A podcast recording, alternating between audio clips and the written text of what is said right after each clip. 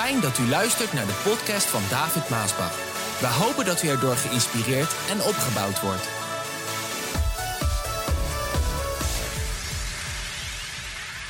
Vandaag wil ik iets gaan zeggen over de oorzaak van vele problemen. De oorzaak van vele problemen. Er zijn vele oorzaken, maar ik wil een aantal hoofdoorzaken aanhalen, waardoor je vandaag misschien je ogen open gaan van bepaald iets, eh, waardoor je mm, regelmatig of veel in de problemen zit. Ik heb expres er niet van gemaakt de oorzaak van alle problemen. Want uh, dan komen we op een andere soort boodschap. Maar ik heb gezegd vele problemen. Ik vond dat uh, genuanceerder, omdat bij deze boodschap zo te zeggen. De oorzaak van vele problemen. Laten we voordat we beginnen met een aantal hoofdoorzaken te noemen van vele problemen, laat ik eerst een statement maken voordat ik daarheen ga. En die statement die lezen we in Jacobus 1. Daar staat alles wat goed en volmaakt is, wordt ons door God gegeven. Hij is de bron van alle licht en hij is één en al licht en verandert nooit. Die statement die ik wil maken is dat God is nooit de oorzaak van problemen, wat voor problemen dan ook en van wie dan ook. Ik hoor niemand amen zeggen. Maar ben u het met me eens? Als je de Bijbel leest, moet je daar amen op kunnen zeggen. God is nooit de oorzaak van problemen, wat voor problemen dan ook en van wie dan ook. Want alle goede gaven komen van Hem. Al het goeds komt van Hem. En trouwens, Jezus zegt waar het wel vandaan komt, en dan ga je de kant op van de boodschap van de oorzaak van alle problemen, dat Jezus zegt, de dief, de duivel is gekomen om te slachten, te stelen en te vernietigen. Ik ben gekomen, zegt hij, opdat de mensen leven zullen hebben en overvloed. Zo de statement is, waar we ook komen in de problemen, het komt nooit van God vandaan, wat voor problemen dan ook, van wie dan ook. Dus je kan nooit God de schuld geven. En dat wordt vandaag wel veel gedaan. Men geeft God heel veel de schuld van allerlei ellende in de wereld, maar de Bijbel zegt, al het goede komt van God. En alle boze dingen komen van de boze. Oorzaak 1 bezig zijn met afgoderij. Dat is denk ik wel de eerste die ik zou willen aanhalen van de oorzaak van vele problemen. Bezig zijn met afgoderij. En dan begin ik dan meteen met de vraag: wat is afgoderij? Het antwoord is het aanbidden of vereren van een afgod of afgoden. Hoor je dat? Aanbidden of vereren van afgoden. Dat is afgoderij. Maar wat is een afgod? Nou, het antwoord is alles wat als de levende God aanbeden of vereerd wordt, wat de levende God niet is.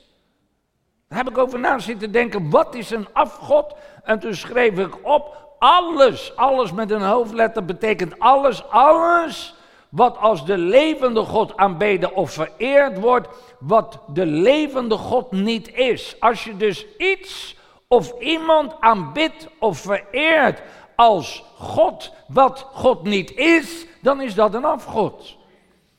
Dus met andere woorden, alles wat je boven God zet of aan God gelijkstelt, kan ik ook zeggen, is een afgod.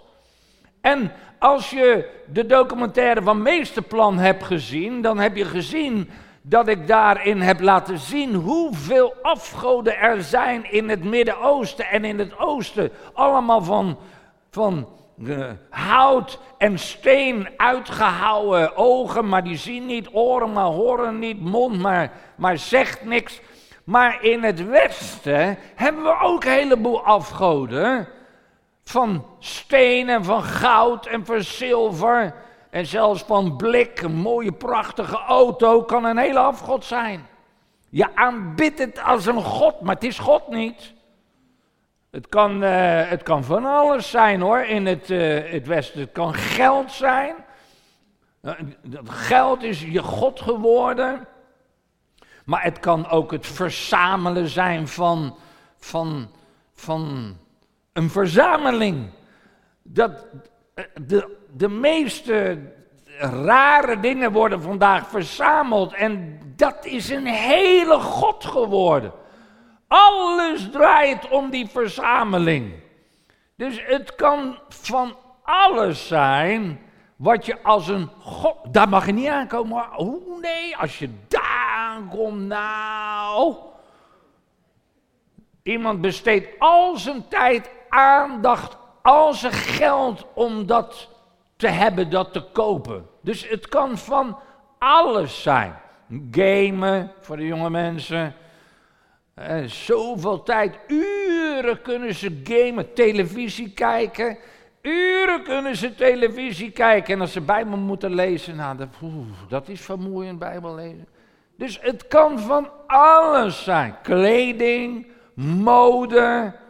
Ha, ik zou een hele lijst kunnen opnoemen. Een man, een vrouw, een jongen, een meisje. Zelfs je kinderen kunnen een afgod zijn. Raar, maar het is waar. Zo alles kan een afgod zijn in het leven van een mens, wat dan eigenlijk geen God is. Quote. Door je bezig te houden met afgoderij, wordt je leven overspoeld met moeilijkheden en problemen. Dus misschien moet je over die dingen nadenken die we vandaag horen, of er ergens wel vanwege de problemen en moeilijkheden het in die hoek te zoeken is. En als dat zo is, want wat is de oplossing? De oplossing is stoppen met de afgoderij en je bekeren. Simpel. Hallo. Stoppen met afgoderij en je bekeren. En er zijn een aantal dingen waar mensen dan bij me komen en dan heb ik eigenlijk maar één woord wat telkens in me opkomt om te zeggen en dat is je moet je bekeren. Je moet je bekeren. Je moet je bekeren. Dat is ook heel vaak de boodschap. Je moet je bekeren. En in dit geval ook stoppen met afgoderij en bekeren. Twee, bezig zijn met occultisme. Dat is er ook één. Bezig zijn met occultisme. Laat ik eerst lezen wat God zegt in Deuteronomium 18, vers 9.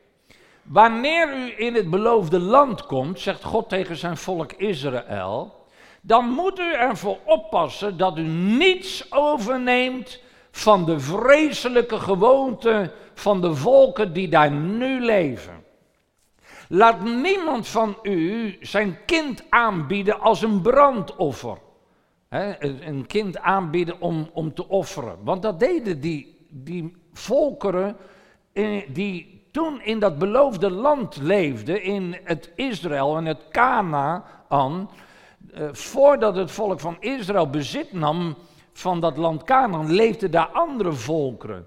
En die volkeren die deden verschrikkelijke dingen in de ogen van God. Bijvoorbeeld door hun kinderen te offeren als een brandoffer aan hun goden in die tijd. Of zich bezighouden met toverij. Hij mag geen boze geesten om hulp vragen, nog een waarzegger zijn. Hij mag geen slangen besweren, medium of tovenaar zijn, of de geesten van de doden oproepen. Wordt vandaag nog steeds gedaan hoor. De Heer heeft een diepe afkeer van ieder van dit soort, van een ieder die dit soort dingen doet. En daarom zal de Heer uw God de volken die zich met deze zaken bezighouden uit het land verdrijven. De reden dat God dat land Canaan aan zijn volk gaf, dat was dat die volkeren die daar toen woonden, zich bezighielden met, met allerlei dingen waar God een afkeer tegen had. En hij dacht, die moet weg en mijn volk die mij dient en gehoorzaamt, aan die geef ik dat land. Laat ik het zo zeggen, occultisme, ook vandaag is er heel veel occultisme. Occultisme is een van de dingen die God het meest haat. En waarom, ik kan het nog, nog anders zeggen. Occultisme is een van de dingen die God het meest verboden heeft. Hoor je dit? Dus dat betekent dat je heel erg opmerkzaam moet zijn dat je daar niet in zit. Je moet niet bezig zijn met iets wat God het meest haat en het meest verboden heeft. En waarvoor haat God occultisme het meest? En waarom heeft hij het het meest van alles verboden? Omdat occultisme is een directe verbinding met de machten en de krachten van het rijk der duisternis met Satan. Dat is een directe verbinding. En dat is waarom God het haat en het ook het meest verboden heeft. Occultisme, ook vandaag, is toverij, hekserij, het paranormale, astrologie, horoscopen, spiritisme, waarzeggerij, handlezen, tarotkaarten, glaasje draaien, New Age, transcendente meditatie, yoga, acupunctuur, zwarte magie, witte magie, voodoo, winti, dode geesten raadplegen, enzovoort, enzovoort, enzovoort. Het, het is een hele lange lijst wat occultisme is. En dan zou je zeggen, ja maar broeder David, dat is witte magie. Witte magie is geen zwarte magie. Nee, maar het is precies hetzelfde. Nee broeder David, het is niet, het is wit, wit. Wit klinkt goed, ja maar het brengt je ook naar de hel, dus wat maakt het uit? Zwarte magie. En dan heb ik het nog niet eens over al die die, uh, ik, ik ken de namen niet eens, ik, heb, ik hoef ze niet te kennen, ik wil ze niet kennen. Ik heb een aantal gewoon even opgelezen, zodat je weet wat occultisme inhoudt. Maar je hebt natuurlijk in Afrika, Suriname, al die landen, heb je heel veel, eh, allerlei soorten eh, namen voor spiritistische dingen waar ze zich mee bezighouden. En ja, dan, dan zie je heel erg dat het occultisme is. Maar er zijn een hele hoop dingen waar je natuurlijk niet ziet. Eh, kinderen die, die houden zich speels bezig met glaasje draaien bijvoorbeeld. Dat is speels, maar het is uit de duivel. En zo zijn er heel wat van die dingen. En ik weet niet hoe het met u zit, maar ieder kind van God die vervuld is met de Heilige Geest, die voelt gelijk, die voelt het gelijk wanneer daar iets zit van de boze. Als daar een beurs is, zo'n paranormale beurs, en die wordt notabene nog in de kerk gegeven hier ook, in de grote kerk in Den Haag. Waar halen ze het vandaan om in een kerk een paranormale beurs te houden? Dat laat zien dat ze er geen ballenverstand van hebben, waar het allemaal mee te maken heeft. En misschien dat je dan zegt, ja maar David, en dan heb je een of andere excuus. Maar ik zeg zo, God heeft het verboden. Het is een van de dingen die het meest verboden is. En als God het heeft verboden, hoef ik niet eens te weten waarom. Hij verbiedt het omdat het niet goed voor je is. Quote. Quote, door je bezig te houden met het occultisme, wordt je leven overspoeld met moeilijkheden en problemen. Oplossing, Stoppen met het occultisme en je bekeren. Stoppen met het occultisme en je bekeren. Nou ja, We gaan verder. Drie. Dit is ook één. Vingerwijzen en kwaad spreken. Vingerwijzen. Niet wijzen David. Vingerwijzen en kwaad spreken. Matthäus 7 zegt het zo. Jezus zegt: spreek geen oordeel uit, dan zal er over u ook geen oordeel uitgesproken worden. Want God zal u op dezelfde manier beoordelen als waarop u anderen beoordeelt. Waarom maakt u zich druk over een splinter in het oog van uw broeder, terwijl u niet eens merkt dat in uw eigen oog een balk zit? Ja, dit vind ik, ik vind dit uh, ja, een hele mooie uitspraak. Um, vingerwijzen en kwaadspreken. Je kan ook zeggen roddelen. Roddelen is ook, heeft te maken met kwaadspreken. En er zijn mensen die kunnen de hele dag roddelen. Niet hier. Nee, wij, wij doen dit niet, maar toch moet ik het aanhalen. Maar, maar wij doen dat niet. Maar dat is ongelooflijk vingerwijzen. En vingerwijzen, dat is eigenlijk het kritiek hebben op iets of iemand anders, hè, iemand of anderen, waarin tekortgeschoten wordt. Dus er is iemand die schiet tekort en dan heb jij kritiek. Dat is eigenlijk vingerwijzen. Maar weten we dan niet dat wij allemaal tekortschieten?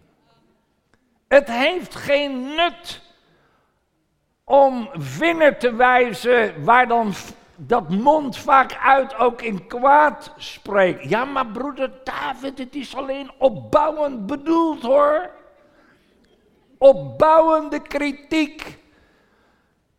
Oh. Ik heb in mijn leven, nou als ik de opbouwende kritiek zou moeten opschrijven, dan kan ik vijf boeken vol schrijven. Opbouwende kritiek. Wat is opbouwende kritiek dan? Want uiteindelijk doe je het nooit goed. Ik zeg nog uh, met, uh, met Koningsdag, het koninklijk paar. Ik vond dat ze er fantastisch uitzagen.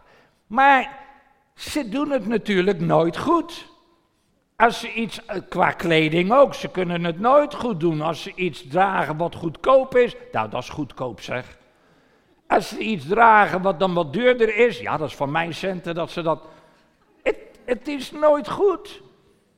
Mijn vader die, die schrijft ook zo'n voorbeeld in zijn uh, autobiografie, Waarom ik Christus predik. Dat hij had vroeger een auto waar die meer onder lag dan in zat om hem te repareren.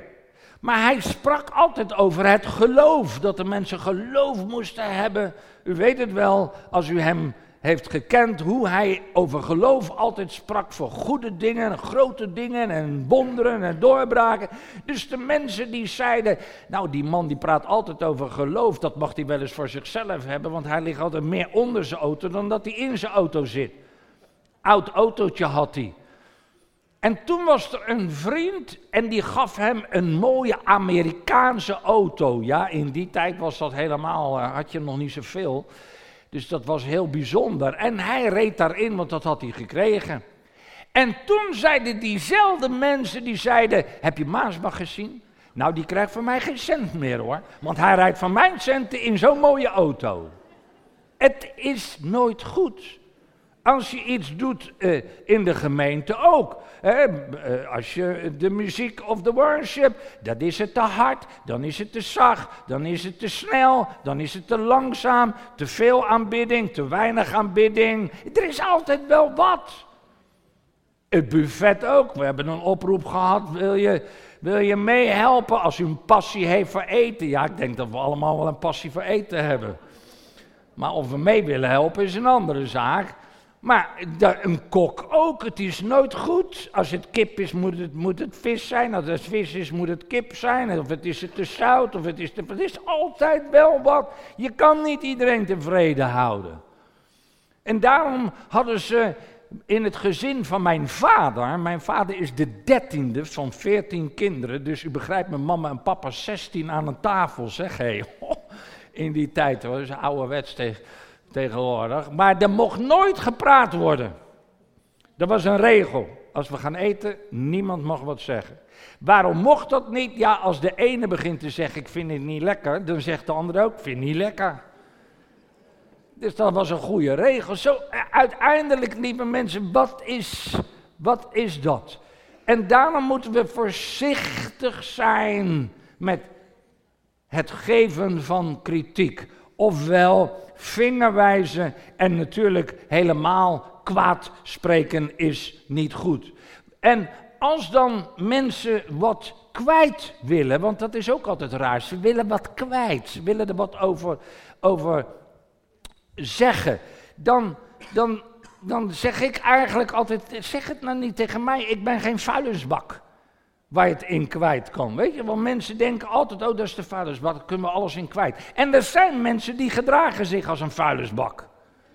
Want daar kan je alles aan kwijt. Maar ik zou zeggen, wees geen vuilnisbak. Laat niet alles zeggen. Ik hou van bouwen. Bouwen. Er zijn momenten dat ik ook wel wat dingen kon zeggen. Uh, en dan denk ik, nee, ik doe het nu niet.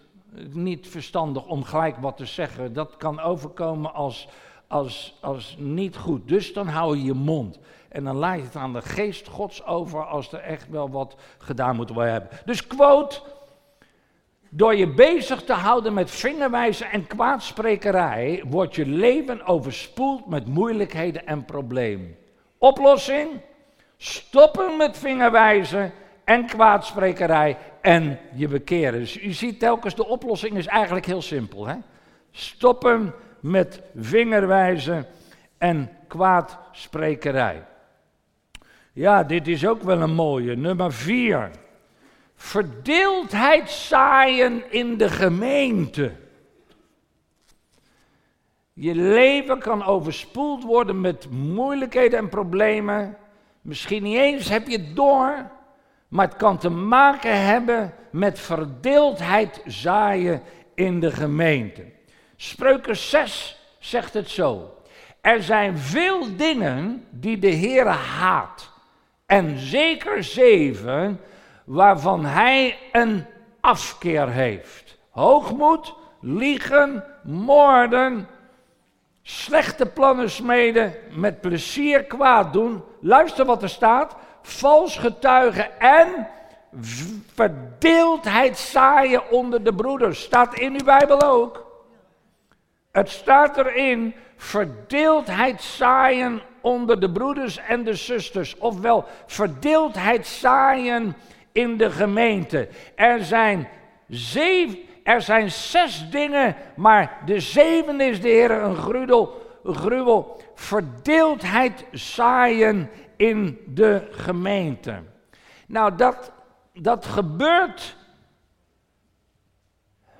soms heel, ja, op een manier dat je opmerkzaam moet zijn. En dat is waarom je opmerkzaam moet zijn wanneer broeders of zusters dingen tegen je zeggen. Dan kom je weer op het vorige punt terecht natuurlijk. Want verdeeldheid zaaien, dat is, dat is eigenlijk, je kan ook zeggen splitsingen zaaien. Dat is een zwaarder woord voor verdeeldheid zaaien, want uit verdeeldheid zaaien komen splitsingen voort.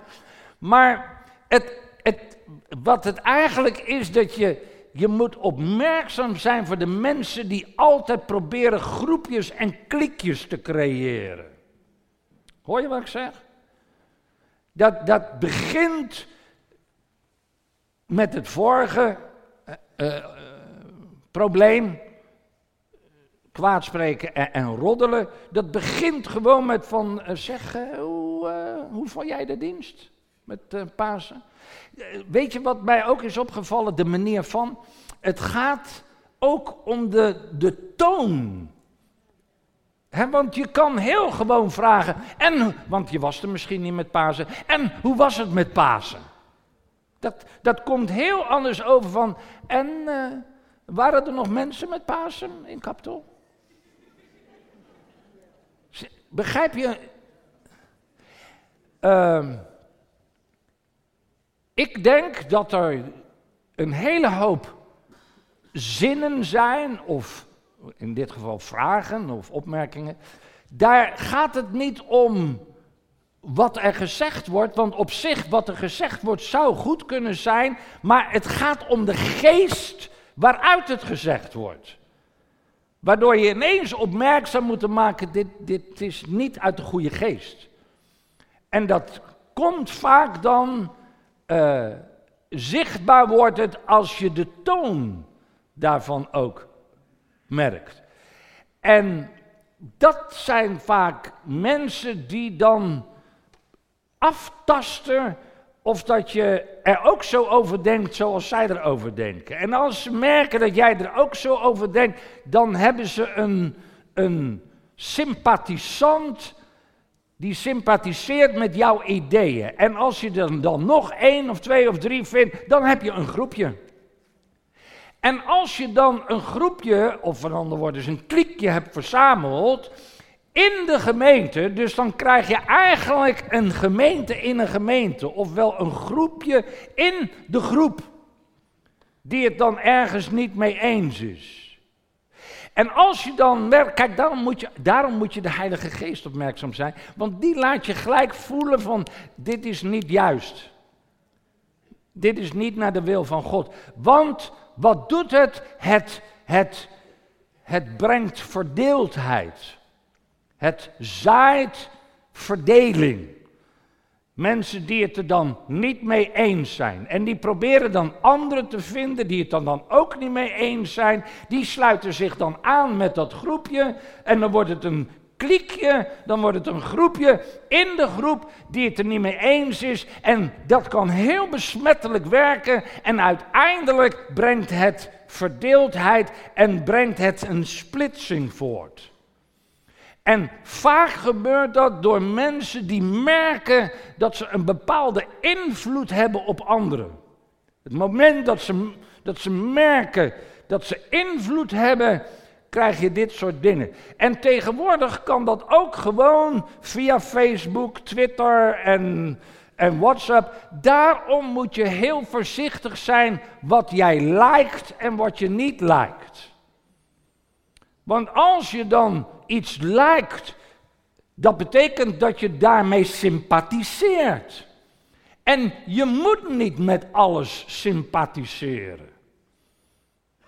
Daarom moet je niet alles lijken. Want lijken betekent dat je sympathiseert. Dat je zegt, wat, wat betekent dit? Goed joh, ik vind jou goed. Ik vind jou geweldig. Ik vind wat je hier zegt goed. Ik, wat... En je moet niet overal dit op zeggen. En ik vraag me af waarom ze dit er niet bij hebben. Ze hebben wel dit, maar ze hebben niet dit. Want er zijn een aantal dingen, dan zou ik rustig willen zeggen. Of je moet je mond houden, of je moet dit doen, maar niet dat. Hallo, denk daar maar eens over na. Wat ik u zeg. Want quote, door je bezig te houden met het zaaien van verdeeldheid. Ja, maar broeder David, niet ik ben die. Ja, maar je sluit je daarbij aan en dan ben je medeschuldig. Door je daarmee bezig te houden in de gemeente, wordt je leven overspoeld met moeilijkheden en problemen. Oplossing?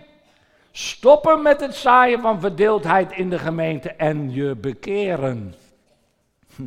Mooi eigenlijk. Ja, nummer vijf niet vergevingsgezind zijn. Door niet vergevingsgezind te zijn, wordt je leven overspoeld met moeilijkheden en problemen. Je weet niet eens waar het vandaan komt. Kijk, als ik dieper ga, maar dat wil ik nu niet doen. Als ik dieper ga, dan kom je op de vloek terecht. Waar het allemaal mee te maken heeft.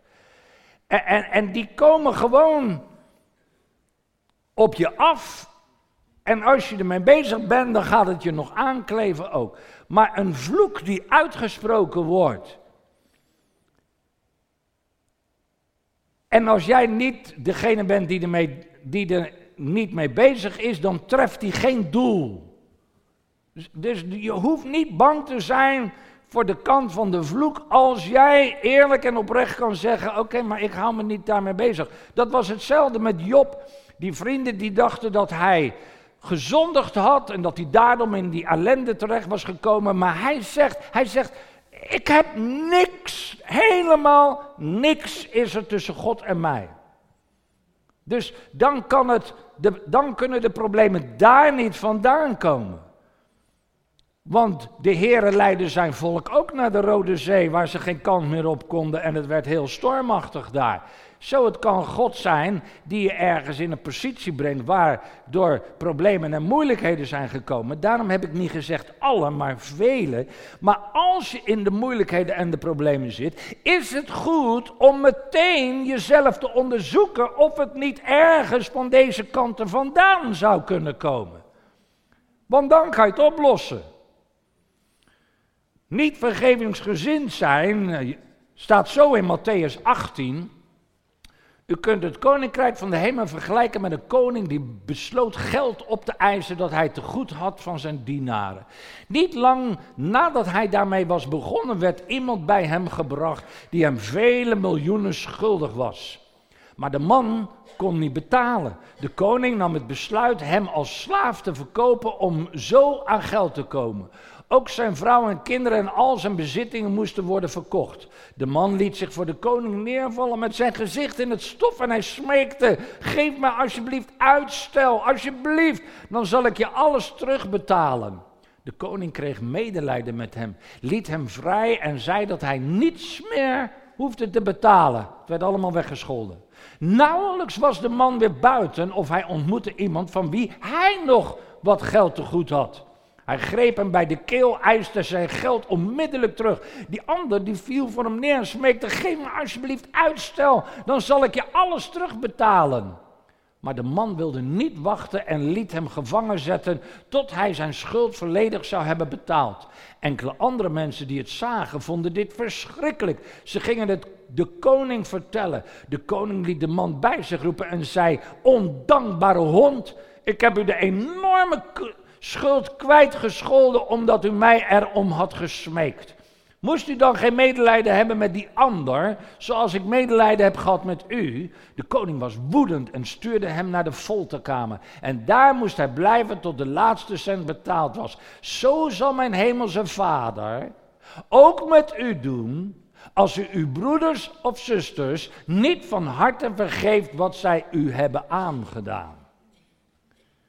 Zo, het betekent, wat je ook is aangedaan, dat je altijd vergevingsgezind moet zijn. Of je het nou leuk vindt of niet. Vraag, wat is vergeven? Want dit is heel belangrijk. Heel kort wil ik dat toch aanhalen, want sommigen hebben echt hier problemen mee, waardoor ze zelf overspoeld worden met moeilijkheden en problemen. Wat is vergeven? Antwoord, iets of iemand die jou kwaad heeft gedaan in de handen van God leggen en loslaten.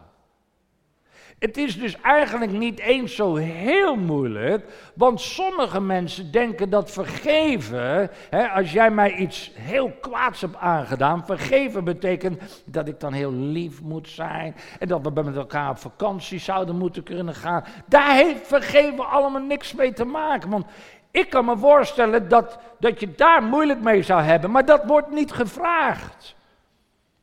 En dat is precies wat de meeste mensen denken dat vergeven is. Ja, maar het moet allemaal weer liefde, liefde. En uh, dat woord, dat, ah, daar word ik soms zo moe van hoe sommigen dat gebruiken. Allemaal verzoenen, liefde moet allemaal weer geheeld, moet allemaal weer fijn zijn en ja, lief zijn. En dat noem ik bijna smijgelen. Want dat is heel moeilijk. Maar dat wordt niet gevraagd. Dat is een gevolg van als je vergeeft, gaat de Heer dat vanzelf wel bij je wegnemen, waardoor je het niet meer moeilijk vindt om gewoon gedachten te zeggen of hand te geven. Maar er zijn mensen, nou daar ga ik van mijn leven lang nooit mee op vakantie. En er zijn mensen waar ik mijn leven lang nooit meer mee zal samenwerken. Want als jij in de zaken bijvoorbeeld zit en je wordt getild door een zakenpartner, nou dan moet je niet denken dat je nog met zo iemand in zee gaat om weer zaken te doen. Maar vergeven is niet wat daarop slaat. Vergeven betekent niet, ja, je moet weer zaken gaan doen, want dat is vergeven. Nee, je vergeeft. En hoe vergeef je dan? Dat doe je door dat wat die persoon heeft gedaan in de handen van God leggen en zeggen: Heer, het is verder uw zaak, niet mijn zaak meer. Ik laat het verder bij u. Als u wraak wil nemen van mij, oké, ik laat het aan u. Ik bemoei me er niet meer mee. Het is mijn zaak niet meer. Ik laat het los. Dat is vergeven. In de handen van God leggen. Loslaten. Toevallig het aankomende nummer, Nieuw Leven, wordt verstuurd. Vergeven maakt je vrij. Prachtig artikel in Nieuw Leven. En als je Nieuw Leven nog niet ontvangt, mensen voor maar 10 euro krijg je het hele jaar, elke maand dit blad over de post. Mooi artikel en het geeft je online ook een heleboel mogelijkheden om nog veel meer content te lezen met studies en dergelijke. Zo voor dat ene tientje zou ik het doen. Daar kan het toch niet aan liggen. En dit blad spreekt over vergeven maakt je vrij. Door het in de handen van God te leggen en los te laten, maakt het jou vrij. En dat betekent niet dus dat jij dan weer op vakantie moet of zaken moet doen. Dat is aan jou. Dat zou ik niet doen als ik, als ik jou was. Ik zou het dan ook loslaten en het daar laten. Ik heb wel eens mogelijkheden gehad om bepaalde dingen weer helemaal te doen. En dat de Heer tegen mij zei: Als je het wilt doen, moet je het doen. Maar je hebt het in mijn handen gelegd. Laat het daar, dat is veel beter voor je. En dat is vergeven. Je legt het in de handen van de Heer, die persoon of wat er ook is gebeurd, en je laat het los en je zegt: Het is mijn zaak niet meer. Het is in de handen van God. En dan maakt het jou vrij. En daarom, quote, door het niet vergevingsgezind te zijn, wordt je leven overspoeld met moeilijkheden en problemen. Oplossing? Stoppen met het niet vergevingsgezind te zijn en je bekeren. Met andere woorden, in de handen van God leggen en loslaten. Achter je laten. Nou, eens even kijken. We hebben er nog twee. Zes. Verkeerd gebruik van de tong. Door verkeerd gebruik van de tong kan je leven overspoeld worden met moeilijkheden en problemen. Spreuken 18 zegt: Op de tong liggen zowel dood als leven. Wie aan één van beide voorkeur geeft, zal de vrucht daarvan plukken. Als je dus je tong verkeerd gebruikt, door negatief te praten, dan profiteer je je eigen toekomst. Want leven en dood zit in je eigen tong, in de dingen die je zegt. Dus als je negatief praat en je zegt negatieve dingen, dan zegt de Bijbel, dan ga je daarvan de vruchten plukken in je leven. Dus je hebt het eigenlijk in eigen hand. En daarom zou ik nooit negatief willen praten. Want dan denk ik bij mezelf, wat ik graag wil is leven voortbrengen. Geen dood. Nog in mijn kinderen. Als je dus altijd tegen je kinderen zit te zeggen, je kan niks, je bent niks, je hebt nooit wat gekund, dan breng je dood voor in het leven van je eigen kind. Je kan beter leven voortbrengen. Ook al kan het kind misschien niks, dan breng je leven voort en dan zeg je, jij kan alles bereiken in de wereld. De Heer zal met je zijn. Dat is leven voortbrengen. En zo geldt het ook voor de gemeente. Dan kom je weer ook op het punt met vingerwijs en kwaad spreken. Dat heeft geen nut. Daardoor kan een gemeente overspoeld worden met moeilijkheden en problemen, maar we moeten leven voortbrengen. Hoe was het met Pasen? Geweldig, het was knal. Ben je niet geweest dan? Dan heb je echt wat gemist. Zorg dat je de zondag weer bent. Leven voortbrengen. En dat is een geheim wat ligt in de tong. Want als je zo praat en je praat leven voort, dan ga je daarvan de vrucht plukken in je leven. Je gaat daarvan de vrucht plukken in je huwelijk. Je gaat daarvan de vrucht plukken in je zaken, in je gezin, in je kinderen. Zo, quote. Door je tong negatief te gebruiken, wordt je leven overspoeld met moeilijkheden en problemen. Oplossing? Stoppen om je tong negatief te gebruiken. Gewoon kappen mee. Hallo? Kap en mee. Ja. Laatste. Nummer 7. Verkeerd gezelschap. Nou, je kan hier lang en breed over praten. Maar waar je mee omgaat, daar word je mee. U weet dat toch allemaal? Dus het is toch logisch. Daar, daar kan geen discussie over zijn. Dat als je verkeerd gezelschap in je leven hebt, daar word je mee besmet.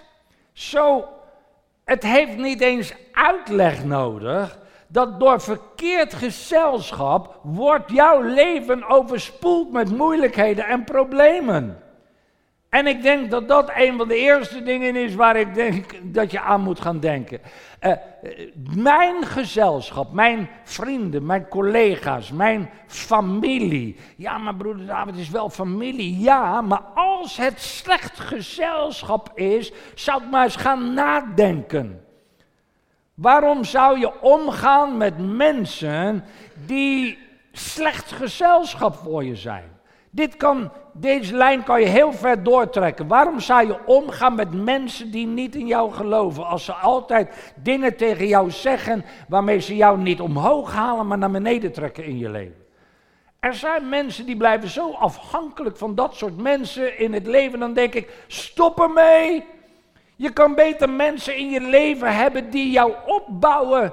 Die, jou, die met jou bidden als je ziek bent of door de moeilijkheden en problemen gaan. Die met jou strijden in de strijd des geloofs. Dat zijn de mensen die je nodig hebben. Psalm 1 zegt het heel mooi. Gelukkig is de mens, gelukkig is David, die in de wandeling niet luistert naar de raad van slechte mensen, slecht gezelschap. Die niet blijft stilstaan op de weg van de zondaars en vermijdt te zitten bij hen die met God spotten. Integendeel, het is voor David een vreugde te doen wat de Heer van hem vraagt. Dag en nacht is hij bezig met zijn woord, met Gods woord. Hij lijkt op een boom die aan de oever van de beek staat. Wanneer het jaargetij ervoor aanbreekt, draagt hij vol op vrucht. En zijn bladeren verwelken niet. Alles wat David onderneemt is een succes. Hallo. Alles, moet je je eigen naam in, invullen, onderneemt is een succes. Amen.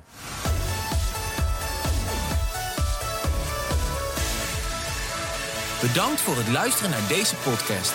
Wilt u meer preken beluisteren? Ga dan naar message.maasbachradio.com. Bezoek ook eens onze website www.maasbach.nl.